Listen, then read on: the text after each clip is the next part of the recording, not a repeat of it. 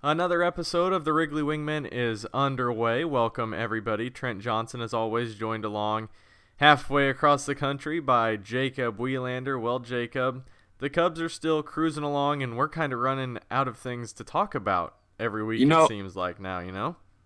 And I think that's a good thing, I think, because if things were going bad, I feel like we'd have plenty to talk about. We'd probably need an hour and a half for a podcast if Uh, if things were going horribly wrong. But yeah, it's kind of the same old, same old for the twenty sixteen Cubs, and more often than not, that is um, that's a good thing. That's them yeah, playing. It is, well. It is good news. There is, not to say there's no flaws or anything like that. There is things, but most of them are minor in the big picture, in the grand scheme of things. And one of them is just beating a dead horse as well. If we just keep on talking about the runners in scoring position debate that we always do. Yeah, That's I saw. Just, I I feel like we just need to be done talking about it and just accept it for what it is. And here's one of those things that uh, uh, perspective is reality, or perception is reality. Um, I saw a tweet uh, brought to you by let's see what uh, Caitlin Swayica. I think she has credit. She's the one that dug all this up. Uh, this is a few days old, so the numbers might be slightly off. Are you ready for this? Shoot 'em. This this is crazy to me. The Cubs. two thousand sixteen uh, with runners in scoring position, uh, seven seventy-six O P S, that ranks tenth, it's like middle of the pack, and three fifty-five on base percentage, that's uh, f- uh, fifth. Now, in twenty fifteen, last year, we had a seven fourteen O P S, that was twenty-fourth, and a three thirty-eight on base percentage, that's seventeenth. So that means that this year, and it does not seem like this, this year the Cubs, at least up to this point, have been remarkably better with runners in scoring position than they were last year. But that's not necessarily hitting better. That's just getting on base better. Well, O P S, too, is hitting for more power and getting on base more. But, but the yeah. batting average is near the bottom of the barrel. Yeah. That's what I'm worried about. If you get hits, you score more runs. If you're walking with a guy on first and second, or walking with just a guy on second when first base is open. Right, but if you're just walking, your O P S isn't very high. And again, one for nine today in the first part of the doubleheader against the Brewers. But here's the thing, though. We only talk about it when it's bad. Like, we haven't noticed the last two weeks when it hasn't been horribly bad. But as soon as it is bad, and I was thinking the same thing today, as soon as it does go bad, we start thinking about it. We start going, oh, yeah, that's right. The Cubs are bad with runners in scoring position. But yeah. in reality... On Sunday, they were three for seven against the Cardinals, and on Saturday... Saturday They were two for seven, so those are those are pretty respectable numbers. Right, it's just, just in the last week or so. When we notice it, uh, or when we when it happens, we notice it. We don't notice it when it's not happening. Yeah, how about that the that four gamer with the Cardinals last week, Jacob? They ended the streak. Yeah, they did. Um, the eighth inning, uh, it was a killer. eleven eighth inning runs for the Cardinals in two games. That's pretty. Yeah, that's, that's pretty crazy. That's not good. Those are unprecedented uh, numbers. If you're playing a three-game series in a total and say you're going up against Arrieta, Lester, and Hamill or Hendricks, any combination, and you say, in these three games against the Cubs, you're going to score eleven runs, I think most teams would be like, okay, that's that's not great, but we can work with that and we'll take it and we can maybe win a game or steal two games of the three. But yeah. the Cardinals did it in the eighth inning of those final two games, eleven runs. eleven. It's just, it's just so hard to corral a good bullpen, to just for to just stick the right guys in there and say be good for more than one month. It's just impossible. I don't I don't think it happens anywhere, and I don't know why. We talk about this, it seems like every third episode, because I'm always mystified by how a bullpen can be so fluid in terms of are they good this week? Are they bad this week? Um, for the Cubs, you can kind of see why. Between the injuries, there's been a lot of injuries. Just the actual who's in the bullpen has changed quite a bit in the last couple of weeks. But it's just insane to me that the back and forth of do we have a good bullpen or do we not have a good bullpen? I can't decide. It's I've been back and forth the last three weeks. I and I want to root for like Joe it. Smith. Mm, he's been he's been brutal so far. He's been bad. Bluntly, yeah, I want to root for him. I like came him. in I like in that in the first part of. I don't know if you watched it. You were you ghosted me today during that first part of the doubleheader. I didn't hear I, from you, But yeah, uh, he, he was, pitched today in the first the first game, and it wasn't pretty. Was it three walks, two or three walks? Yeah, and and the one out he got took a top five web gem play from Bryant at third. Yeah, I don't. It's it's just weird, but you you can see what the Cubs are doing right now. Um, they're just building up depth. They're signing guys to minor league deals. Like Joe Thatcher. Like Joe Thatcher. They're just doing everything they can to. Not that they're just warm bodies. I'm sure they're actually like putting some thought into who to get, but you can tell right now they're just kind of assembling uh, something so that in the September call-ups when they bring everyone up, they can have at least some warm-blooded guy out there throwing and taking uh, taking innings away from uh, some of the more established relievers. All right, we're going to keep this quick because the word on the street is that he's going to be picking a team here within the next sixteen to eighteen hours, is what reports are saying. But Jonathan Papelbon, oh, yeah. See or no? Uh, you know what? I, I'm going to say see. Go for it. There's for the. I'll let you say. I'm I'm, I'm guessing you're going to say no. So I'll let you start and see if I have any kind of argument to what you say. Okay. Um, just for argument's purposes, I will say no. I just think he's kind of – John Lester even said it. He said he was crazy, but he was saying it in a joking way. I'm going to say it in a serious way. The dude's crazy. There's he something wrong choke, with him. He tried to choke out Bryce Harper last year, and I texted you earlier. Could you imagine if he tried to choke out Rizzo or Bryant? It wouldn't work. It it wouldn't fly, and I don't know why it wouldn't fly, but it flew in Washington, but something would have to give. Just imagine a team – okay, first off, put yourself in the mind of a – two thousand fifteen Cubs fan and what you think about like the players you don't like in baseball. Now I'm going to come from the future and tell you, hey, in one year, the Chicago Cubs are going to have John Lackey, Chapman, and Papelbon. Three of like three of probably the top ten most hated players uh, in the league by the by the average baseball fan. Um, you know, it's just. I don't know. I don't know uh, what to think about it. I, it'd be, uh, I don't know. I have nothing to say. That's how we'll keep this quick. I'm just not going to say anything. Okay. So you're going to plead the fifth, and I'll yeah. move on to honoring Twitter, our favorite form of social media under the sun, Jacob. This it's week it's been big with a hashtag that is fave seven. So it's like your favorite seven T V series or your favorite Oops. seven movies. And things like that. And I don't know how it originally started, but we're going to keep it going here, and we're going to okay. keep it Cubs related. I'm going to ask you to hashtag your fave seven Cubs on this on this team, and just wh- why, Jacob? Just why? Like the current Cubs? The current Cubs. Joel Peralta, you cannot pick. He oh, is gone. So I'm sorry to ruin you there, and I, I'd like I mean I know Henry Blanco would be number one since he's on the coaching staff, right? Not necessarily for his translating abilities, but just the uh the twenty-five man roster. And I can't believe you're gonna not let me allow to pick the only player that I've ever seen make his Cubs debut. I am terribly terribly sorry. Okay, um this is in no particular order. I'm going to have to pull up a twenty-five man roster because I know I'm going to forget someone that I absolutely adore. All right, um, that's fine. I uh, I forgive you there. So, and Travis Wood is also eligible as a left fielder. If you like him more as a left fielder than a pitcher. Is it a I'm, starting nine or is it just no, seven it's, players? It's just your fave seven. So, like, if you just are in love with bullpen pitchers, you can be like, my fave seven in no particular order yep. is Joe Smith, Pedro Strope, Hector Rondon, Aroldis Chapman. It. Okay, this is uh, this is it. Uh, in no particular order, I'm going to start with Matt Caesar um, because uh, I like his ability to come off the bench or be a fourth outfielder kind of guy. But more importantly, I love the story of how he gave bone marrow to save a tiny little Ukrainian Russian girl. I forget where she was from.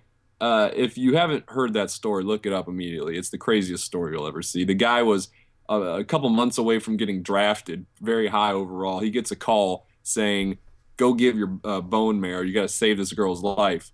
And he's like, okay, I'll do it. And that's a great story. Um, Dexter Fowler, I bought the man's pants. Uh, I don't know how I could leave him off of my top seven when I have his pants hanging in my closet. Uh, again, I want to reiterate, I understand that's very weird.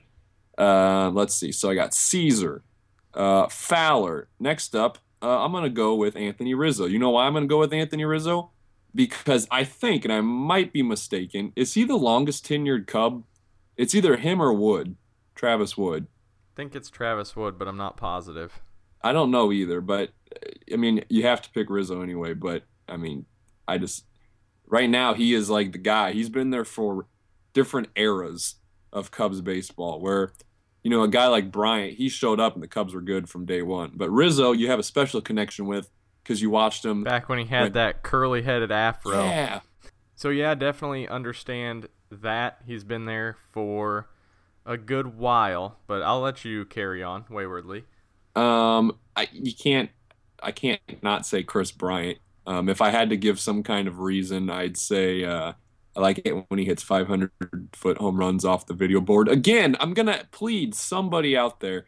I hope somebody is keeping track of what Cubs have hit home runs off the video board. I want that to be a statistic, much in the same way that the uh, no hit streak or hit streak extenders uh, is a statistic. I want I want to know that. I want to know who's the all-time leader in scoreboard home runs. Um, now it gets now it gets a little hard because there's a lot of guys. I believe that's what, four? I think I've said four so far. Um, I'm going to now go with uh, Arrieta because uh, his real name is Jacob, and that is my uh, real name.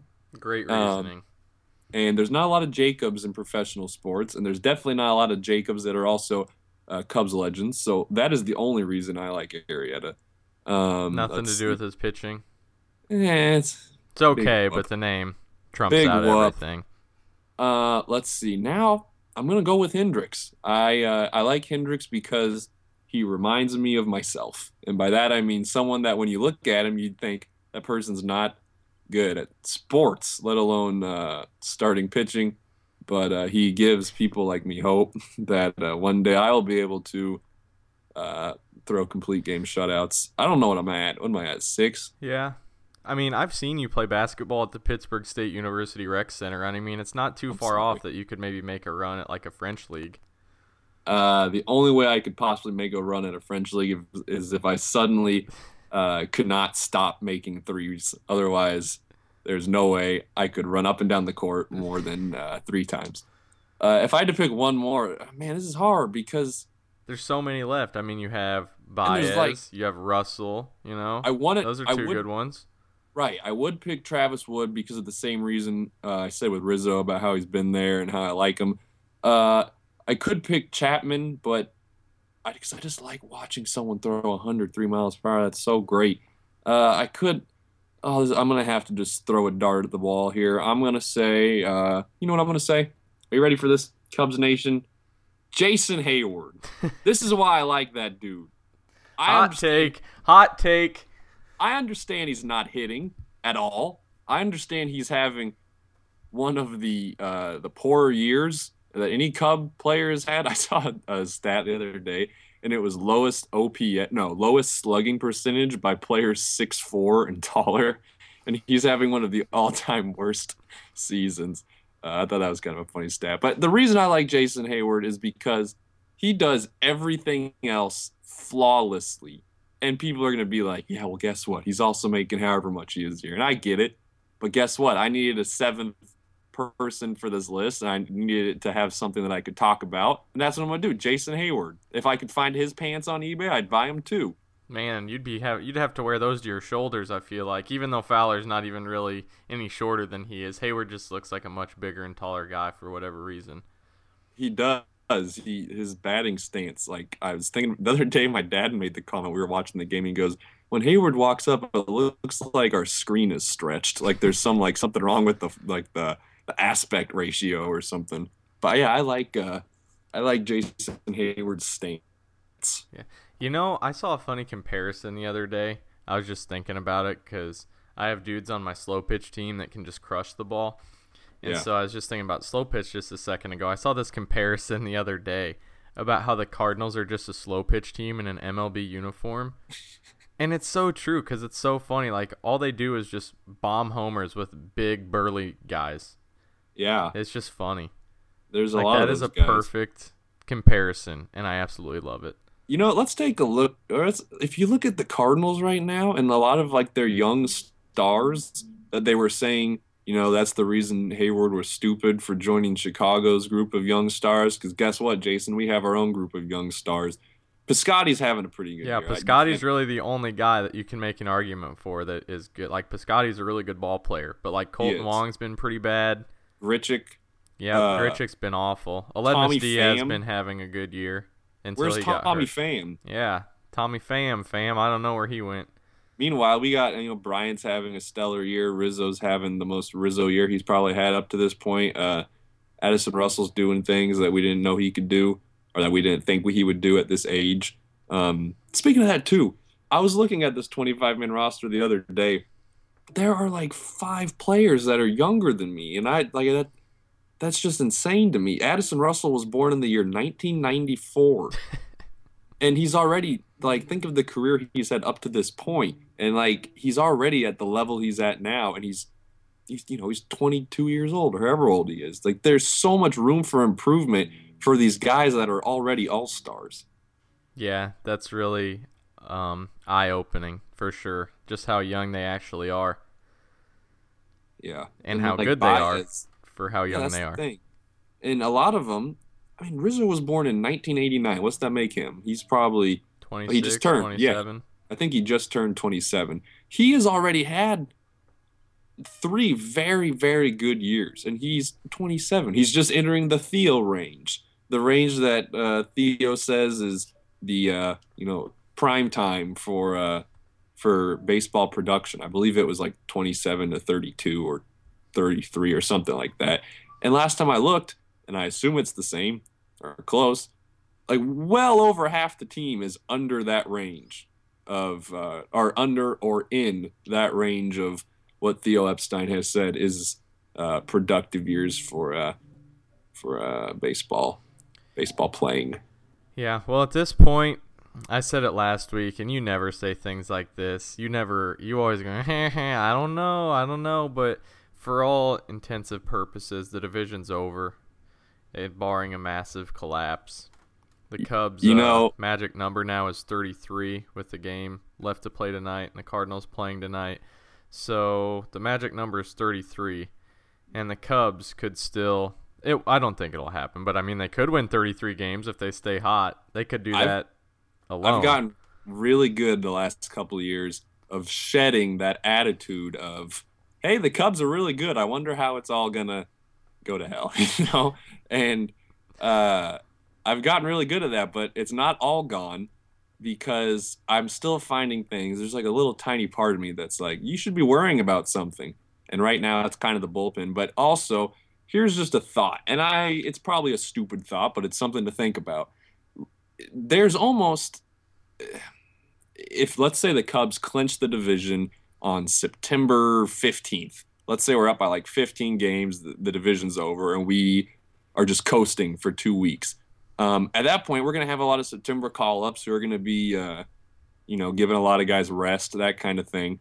And rest is a good thing, but then you go up into the playoffs, into the N L D S against a team that has been in, well, presumably has been in fight mode for the last, uh, you know, leading uh, up until that point. And you almost are afraid that the Cubs, I don't want to use the word rusty, but we've seen it time and time and again during the playoffs, a team, maybe they'll sweep, um, they'll sweep a team. And maybe it's the N L C S and someone gets swept. But then, uh, you know, in the A L C S, they went seven games or whatever. So then when the World Series starts, uh, one team is fresh. They're Didn't right. Did that happen to the Rockies the year they made the exactly, World Series? That's exactly who it happened to, and that's exactly the example I'm thinking of. And again, that's a good problem to have because if you win the division, then, you know, you don't have to play in the wild card game, and the wild card team would have had to use their ace. So it's everything is good about that. But it's just something to worry about if you're into worrying about things. If you're, if you uh, like me, are oftentimes uncomfortable with watching a good Cubs team, then that might bring you, that might might feel like home.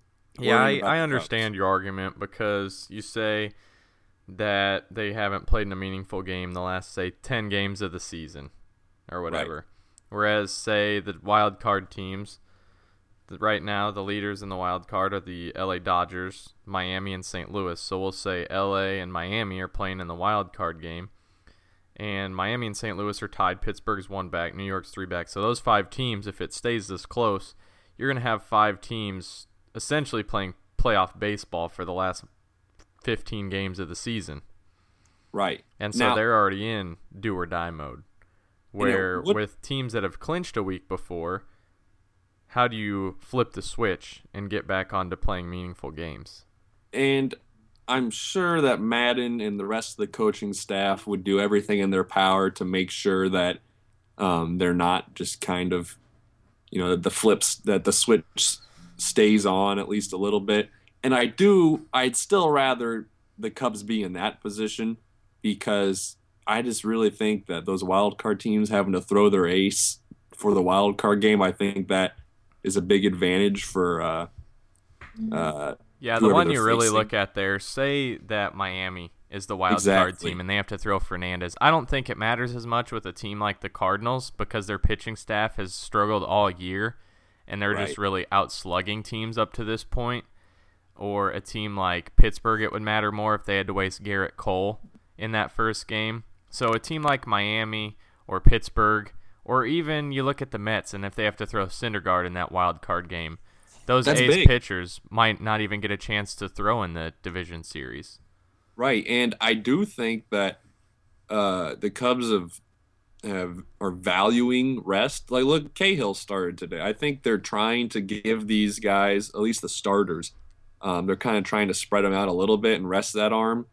Uh, and I think that's just another way that it helps in the playoffs if you didn't have to, uh, you know, pitch pitch your arm off. Yeah, I texted you the other day. I think that down the stretch, say the last four weeks of September, three weeks of the season, maybe the last twenty-one days, I'd like to see him just go to a seven-man rotation just to give him an extra two days rest in between, throw Cahill on day six and find someone else for day seven.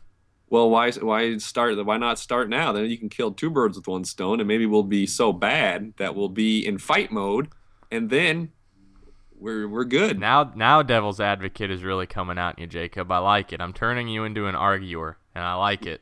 We need to start Joe Smith. You uh, do too on. much Ron Coomering. You do. I agree, Trent. You know, I agree. I that, there's turn nothing you into wrong. a fighter.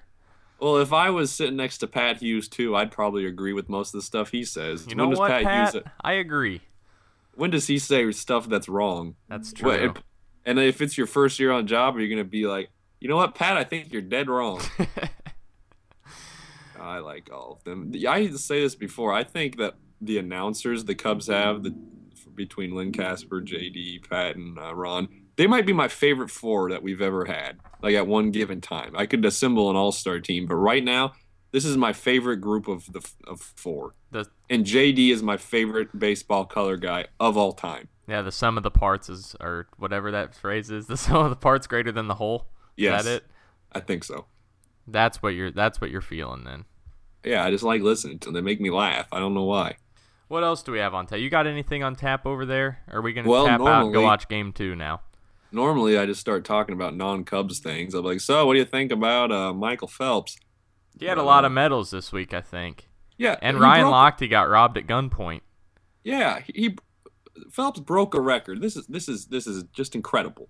He broke a record that was like two thousand three hundred years old, something like that, uh, as far as I believe it's most career gold medals. I don't think it's just medals. I think it's gold medals. Uh For perspective, that is hundreds of years before Jesus was born. Uh, the name of the guy whose record he broke was Leonidas, and his full name, I believe, was Leonidas of Rhodes. Like, his last name was just where he was from. That's how long ago this was. Uh, he now has, or Phelps now has the record. Uh, that's that's we're never going to see anything like that. As far as records go, like, it's a big deal when Barry Bonds breaks a record that was, you know, since the seventies, or a hit streak record. This record literally went back to when they were carving the results of these Olympic Games on, like, stone or like papyrus. I don't even know what they wrote on in Greek. Yeah, that's pretty cool. If I have one Olympic hot take, I'm going to say it right here. Do it. The U S A men's basketball team is not going to win gold. I, I told uh, somebody, I said, mark my words, France will beat the United States. Someone's going to beat them. Well, and then the other day... It's like they get up twenty points and they're like, they just stop playing. Like, someone's going to make them pay for that at some point, I think. What do you think those locker rooms are like with Coach K? Do you think he's walking around yelling, or do you think he's just staring at him, or do you think he just holds up his gold medals and say, "This, you guys are about to lose this"? I heard a, a someone, some sports reporter, say that Coach K gets more nervous for these Olympic games than he does for like college basketball finals. They say like college basketball finals, he's just showing up and coach the team, but for this, he's like freaking out. Yeah, I don't. I have no idea. I've been trying. I've been toying with the thought of, you know, for years I used to think, uh, because you hear N B A players, they'll say it all the time. Someone like Carmelo Anthony, they'll be like, uh, well, he's a bad example because he pretty much hasn't won anything in the N B A. But someone like, uh, I don't know, like Kobe, and he'll be like, man, representing my country, that's that's more that's more of an honor, a better feeling than anything I've ever done. And I always thought, come on, dude, that. Going to the Olympics is just like, you just whoop everyone. Like, surely you're telling me you'd trade your one or two gold medals for your five championships. But now it's starting to, I think it's starting to hit me, because I'm starting to imagine, I'm like, man, if I was out there, like if I was Kevin Durant, like playing basketball. But here's the thing with the United States, it's dumb with the Olympics. We're so good at almost everything that there's only room for disappointment. I was saying the other day, I'd rather, I think, be a Puerto Rican and live my whole life and, and never see a Puerto Rican win a gold medal, just to see the, the one time where a Puerto, we- Puerto Rican wins a gold medal and have that celebration, then spend my whole life watching track and field and swimming and going, oh, we won another one, because we're supposed to win them. It's like there's only room for disappointment. Yeah, I see what you're saying there, but we'll see how the U S A men's basketball team does. We're running out of time. We'll see if the Cubs can keep winning.